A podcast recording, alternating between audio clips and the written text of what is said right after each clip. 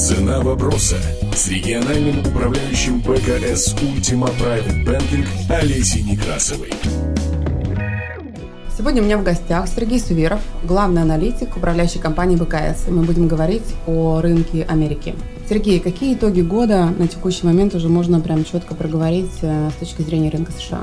Итоги года для американского фондового рынка были очень и очень хорошие. Базовый индекс S&P 500 вырос э, примерно на 15% с начала года. Это очень хороший показатель, тем более с учетом того, что после победы Дональда Трампа на президентских выборах США многие ожидали скорее негативного развития событий с учетом популистских заявлений вновь избранного президента. Однако это, в общем-то, не сложилось такая негативная негативная динамика, и мы увидели достаточно хороший рост. Что послужило основой роста? Я думаю, что прежде всего сила корпоративного сектора США, прибыли компаний, которые входят в S&P 500, растут примерно на 10%, а у технологического сектора США примерно 15% в год. Кроме того, Apple, который является локомотивом американского фондового рынка, демонстрирует очень даже неплохие результаты. Продажи новых айфонов идут весьма уверенно, совершенствуется платежная система, и у Apple достаточно большой объем денежных средств на счетах, больше 200 миллиардов долларов, что может быть потенциально использовано для новых слияний и поглощений. То есть, в принципе, корпоративный сектор США чувствует себя очень уверенно, и это придает э, силы американского фондового рынка. Кроме того, финансовая политика, монетарная политика властей США остается относительно мягкой,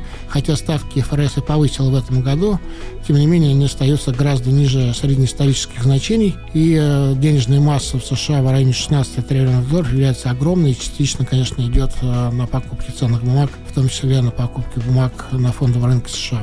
Мы делаем акцент на наиболее перспективные акции, поэтому доходность фондов управляющих компаний даже превосходит э, средние показатели по индексу. Мы поговорили об итогах, теперь давай поговорим по перспективам на 2018 год. Чего мы ждем от рынка Америки? Я думаю, что следующий год тоже будет успешным для американского фондового рынка. Есть разговоры, что рынок перегрет, что высокие мультипликаторы. Действительно...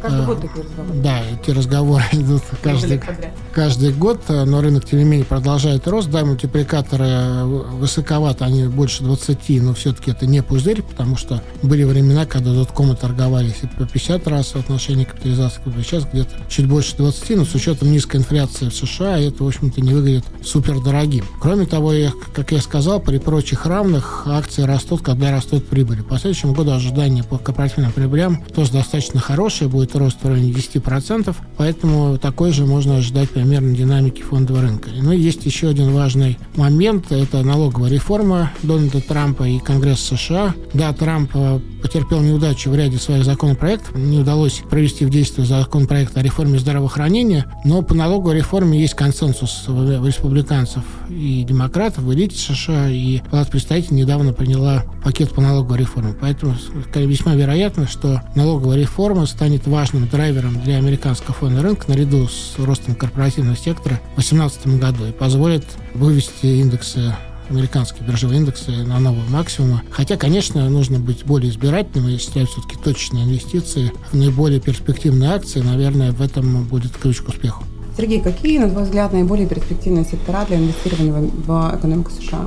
Я думаю, что наиболее перспективными секторами, естественно, продолжит оставаться технологический сектор с учетом хороших результатов основных компаний этого сектора, и Apple, и Google, и Microsoft. Эти компании по-прежнему продолжат рост. Это первое. Второе, мы делаем акцент на компании биотехнологического сектора. Дело в том, что биотехнологии являются наиболее востребованным сектором более рискованных денег, но этот э, сектор может реально выстрелить, и в результате успешных клинических испытаний некоторые компании, как показывает практика, могут вырасти в 2-3 раза с точки зрения капитализации, если их результаты испытания будут успешными. Поэтому это немножко волатильное, но это очень перспективная и прибыльная отрасль. Но еще один сектор, который стоит отметить, это финансово-банковский сектор. Дело в том, что в случае дальнейшего повышения процентных ставок бенефициаром от этого является финансово-банковский сектор США. И, кроме того, представители властей дали понять, что регулирование финансово-банковского сектора будет несколько ослаблено, да, потому что закрутили гайки во время кризиса, сейчас э, эти гайки будут постепенно, постепенно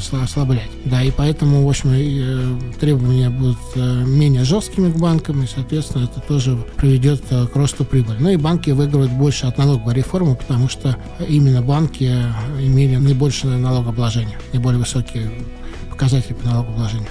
Спасибо, Сергей. Напомню, у меня в гостях был Сергей Сувиров, главный аналитик управляющей компании БКС. Цена вопроса на бизнес FM Новосибирск.